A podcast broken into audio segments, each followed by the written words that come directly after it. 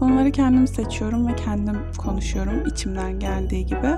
Size de sırada ne var, bu kız ne konuşacak e, dedirtmek istiyorum. Hoş geldiniz.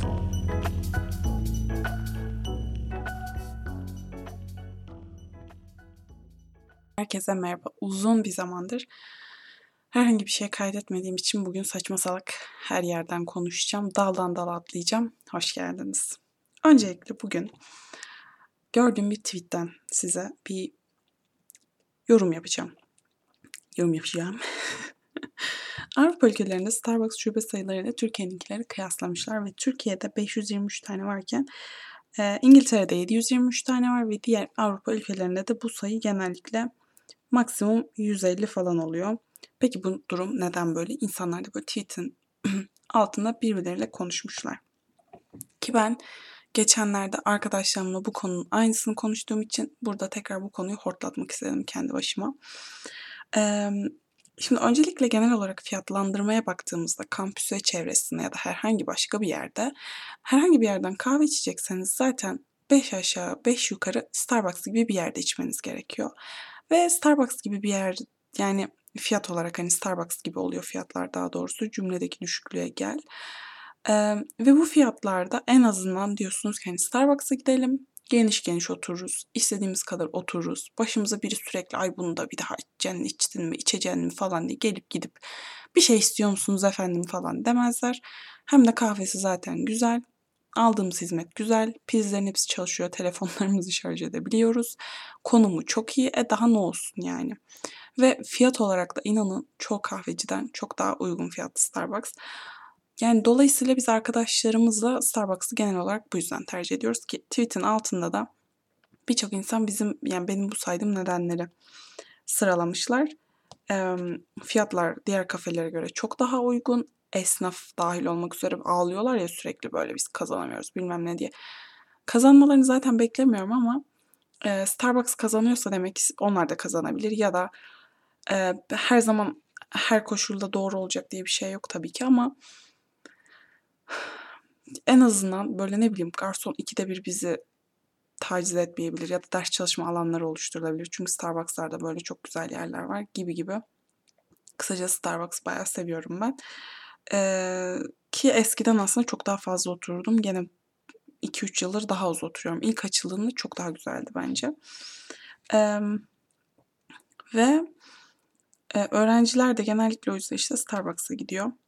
Ee, bazı insanlar da bunun tamamen kültürle alakalı olduğunu, işte kahve kültürünün zaten Türkiye'de çok fazla olmadığından falan dem vurmuş. Ee, yani dediğim gibi bence işte böyle sosyalleşmek için, istediğin kadar oturabilmek için genellikle bunları şey yapıyoruz. Ne diyordum ya dağıldım. Biri bana şu an DM atıyor. O yüzden dağıldık. Neyse. Ee, ha bugün bir de küfürlerden de biraz konuşacağım. Bir de bir, ben bir tweet atmıştım geçenlerde. Bunu ben podcast'te konuşacağım diye ama o konuyu bir türlü bulamadım. Onu bulursam eğer şu an buraya yatıracağım. ilişkilerle alakalı bir şeyde hemen onu da buluyorum. Bulamadım. Ay geçen ne oldu? Teyzenin biri oturmuş bir de yer vermiyor. Nasıl sinir oldum bakın. Tweetimi okuyunca gene sinirlendim. Heh, buldum tweetimi. Ay iki ay önce atmışım rezillik. İnsanlar sevgiler için tripten tribe giriyor. Ya bana çok garip geliyor. Sevmek çok basit bir şey ki bilinmeyenin denklem değil. Bunu bir podcast bölümünde tartışacağım. Kendimle yazmışım. Kendimi alnımdan öpüyorum. İşte buradayız. Geç oldu biraz ama tartışacağız bu konuyu.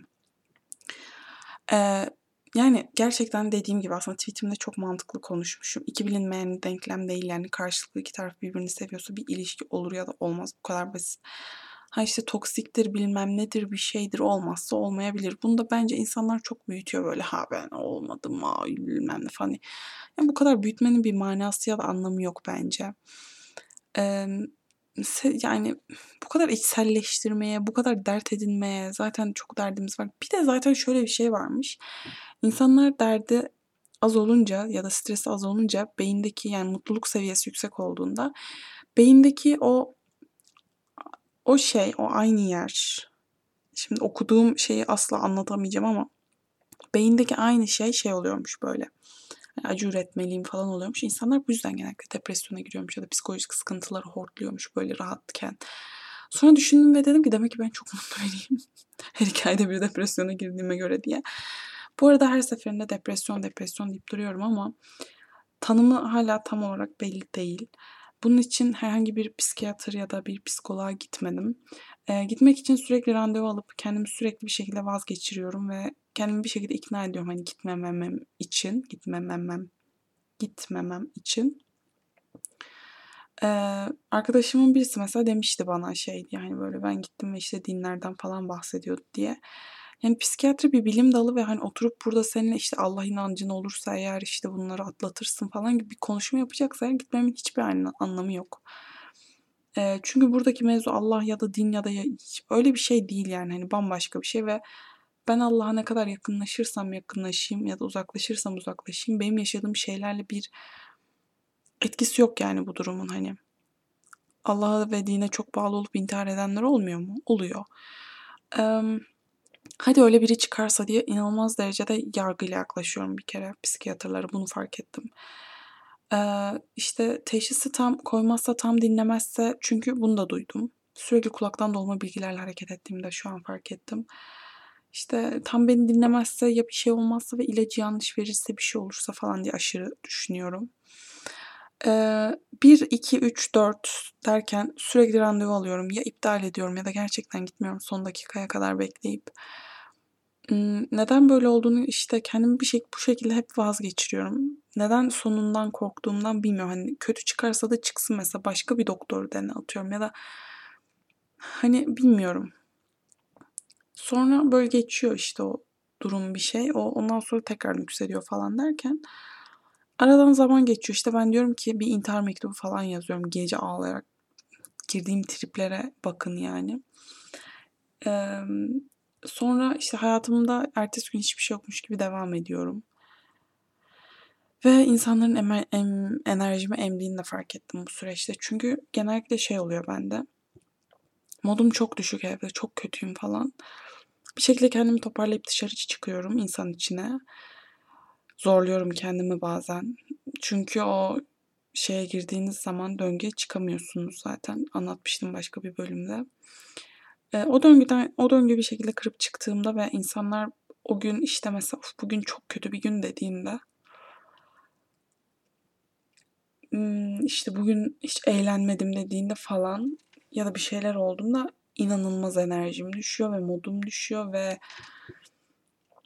e, kötü hissediyorum kendimi ve tekrar mesela dışarı çıkasım gelmiyor bu yüzden. Hani o gün kötü gün olsa bile o kötü günü beraber atlatmak ve bunu aslında dile getirmemek çok daha iyi olabiliyormuş demek ki bazen. Yani aslında her düşündüğümüzü her zaman söylememeliyiz belki de. Bu benim biraz kalbimi kıran bir durum galiba ve o yüzden çok fazla dışarı çıkasım gelmiyor bu aralar. Ee, ve enteresan bir şekilde kilometrelerce uzaktaki başka bir insan sizi anlayabiliyorken bazen en yanınızdaki insanın sizi anlayamaması da çok kalp kırabiliyor. Ve bu kalp kırıklıkları arasında işte tekrar böyle hayata tutunmaya çalışıyorsunuz gibi gibi anlatabilirim. Ee, intihar mektubu yazdığımdan bahsetmiştim. İşte böyle gece düşünüyorum, düşünüyorum, bir şeyler yazıyorum, siliyorum falan. İyi de geliyor, gelmiyor değil. Ama nereye kadar böyle gideceğini de işte merak ediyorum yani. Enteresan bir ruh hali. Neyse psikoloğa gidersem ya da bir psikiyatr randevuma gelir bir podcast'ta onu da anlatırım eğer ha gidebildim falan diye. İlla ki güncellerim burayı zaten. Ee, bir de çevremden şu an konuyu başka bir yere daldan dala atlıyorum. Daldan dala atlama konu 3. Küfürler ve argo kullanımı. Ee, etrafımda çok tatlı arkadaşlarım var. Böyle tam prensesler, böyle cicili bicililer falan. Ee, onların yanında ben birazcık daha ağır abi gibi kalıyorum galiba. Çünkü insanlar genellikle şey diyor bana hani, hani niye böyle konuşuyorsun falan diyorlar. Ee, bunlardan kastettikleri şey de aslında böyle benim bir tık daha argolu, işte bir tık daha böyle artı 18 bir şeyler bir şeyler konuşmam ama hani bunu bir de özellikle şöyle dedikleri zaman çok tilt oluyorum. Yani kızlar hani böyle küfür falan etmese mi acaba falan deniyor. Yani şey olabilir hani mesela ben herhangi bir insana bu tarz kelimeleri yakıştırmıyorum ya da herhangi birinden böyle şeyler çevremde duymak istemiyorum okeyim ama ya ben kızlara yakıştırmıyorum ya böyle kelimeleri kullanmalarını falan dendiği zaman bana bir geliyorlar yani hani erkekler kullanabiliyor da kadınlar niye kullanamıyor falan diye. Ve yani bunun bekçisi ve ahlak şeycisi sen misin polisi? Alo hani yani. Ee, o yüzden ben de bugün kullanmayı sevdiğim argolardan, kullanmayı sevdiğim kelimelerden, işte babamın her söylediğinde beni enteresan bir şekilde keyiflendiren şeylerden bahsediyorum. Ben çok küçüklükten beri bunlara maruz kalarak büyüyen biriyim. Yani argo kelimelere, küfürlere hani bizzat bana edildiği ya da aile içine edildiğinden değil ama ya sinirlendiği zaman hani ağızdan kötü şeylerin çıkabileceğini bilerek büyüdüm. Böyle bir ailede büyüdüm yani ve hani her zaman hayatımızda insanlar etra yani ailede küfür etmese bile illaki bir yerden zaten duyuyorsunuz bu kelimeleri. Bir şekilde maruz kalıyorsunuz ve öğreniyorsunuz zaten. Bunları kendi hayatıma adapte etmem de çok uzun yıllara dayanıyor aslında. Yani ben bayağı küçüklüğümden beri argo kelimeler kullanıyorum ya da kötü sözler kullanıyorum. Bu demek değil ki yani sürekli birine küfür ediyorum ya da işte küfürbaz bir şekilde dolaşıyorum ki öyle de olabilir. Ama e, hani bazen o an içimden ne geliyorsa onu yapmak istiyorum ve kendimi filtrelemek istemiyorum. Kendimi zaten birçok yerde filtreliyorum. Okulda filtreliyorum. Bazı insanların yanında filtreliyorum ve bazen kendimi çok rahat hissettiğim arkadaşlarımın yanında kendimi filtrelemeden olduğum gibi konuşmayı çok seviyorum. Ve tutup karşımdaki birisi yalnız bu kızlara pek yakışmıyor ya falan dediğinde o zaman kalk git yani masadan hani ne yapabilirim senin için ben böyle biriyim diyorum içimden. Keşke dışımdan da diyebilsem bir gün. Ee, yani işte kadınlar onu yapamaz. Kadınlar gülemez. O kadar sıkıldım ki yani niye şey yok mesela hani erkekler bunu yapamaz. Erkekler bunu giyemez. Er, niye bunlar yok da sürekli kadın kadın kadın ne yani bu hani. Ha bir de öğrendiğim yeni şeyler var. Mesela mansplaining, işte toxic masculinity gibi gibi bir sürü şey var böyle yeni yeni öğrendiğim. Hani daha gerçekten bunları yeni öğreniyorum ve aslında ne kadar bunlara maruz kaldığımı da fark ediyorum. Hani böyle ne kadar toksik bazı arkadaşlarımın olduğu, belki ebeveynlerimin ya da işte akrabalarımın olduğunu o kadar gördükçe tiksiniyorum ki yani aslında farkında değiliz yani. Evet orada toksik bir şey var ve aslında içinde bulunurken kendimizi zaten bir garip hissediyoruz ama onun bir tanımı ya da gerçekten iyi ya da kötü bir şey olup olmadığını bilmediğimiz için farkında olmadan o ilişkiyi mesela yürütmeye devam ediyoruz. O yüzden bunları öğrenmek, bunlara farkındalık yaratmak, herhangi bir yerde sürekli tekrar tekrar gerekirse tekrar duymak çok çok önemli. Ee, mesela toksik mas maskülinitede şey varmış ki bunu benim çok yakın bir arkadaşım sürekli yapıyor. Özel gününde misin gene o yüzden mi böylesin falan gibi triplere giriliyor ya da bir şey olunca regl sana yaramadı canım ya falan gibi kelimeler, cümleler çıkıyor ağızlarından. Hiç alakası yokken mesela regliyle ya da bir şeyle hani ha canım reglidendir ya falan yapılınca işte bu toksik maskülinitenin bir örneği oluyormuş mesela. Benim anlamam açısından çok daha iyi oldu. işte dolayı yani erkekler hani bir sürü şey yapabiliyor mesela ama niye ben hani küfür edemiyorum bunların karşılığında mesela neden yani bunu kim yasaklıyor kimse yasaklayamaz o yüzden dediğim gibi Bugün beraber bazı argo kelimelere ve küfürlere bakacağız benim sevdiğim. Birincisi dürzü. E, dürzünün ne demek olduğuna bir bakalım hep beraber. Dürzü ne demek? Bu arada anlamlarını bilmiyorum. E, ekşi sözlükte çıktı. Puşt anlamına gelmiş diyor bir ise. Birisi diyor ki karısını pazarlayan ele veren manasında olmasına rağmen özellikle dedeler tarafından pek sevilen ve ısrarla kullanılan kelime küfür amaçlıdır ki kullanımı yaygındır e, herhalde. Kemal Sunal'ın filmlerinde sıkıca duyulabiliyormuş bu arada. Karısını satana gavat, dürzü ise baldızını satan kişilere deniyormuş. Bilemiyorum. Genel olarak birilerini satan birine demek ki dürzü deniyor. Dürzüyü ben seviyorum bu arada.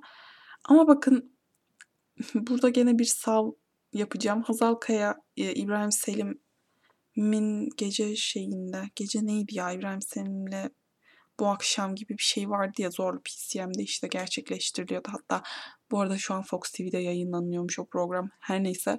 Hazal Kaya şey demişti hani aslında çoğu küfürün ki Türkçe'de zaten öyle. Çoğu küfür hani kadınla alakalı ve kadının işte organlarıyla bilmem işte yani kısacası hani işte onu şey yapayım, onu oradan oraya sokayım falan gibi kelimeler olduğu için aslında bunların gerçekten kadınlar arasında kullanılması gerektiğini savundu Hazal Kaya ve o kadar doğru geldi ki bana da o an böyle bir ampul yandı.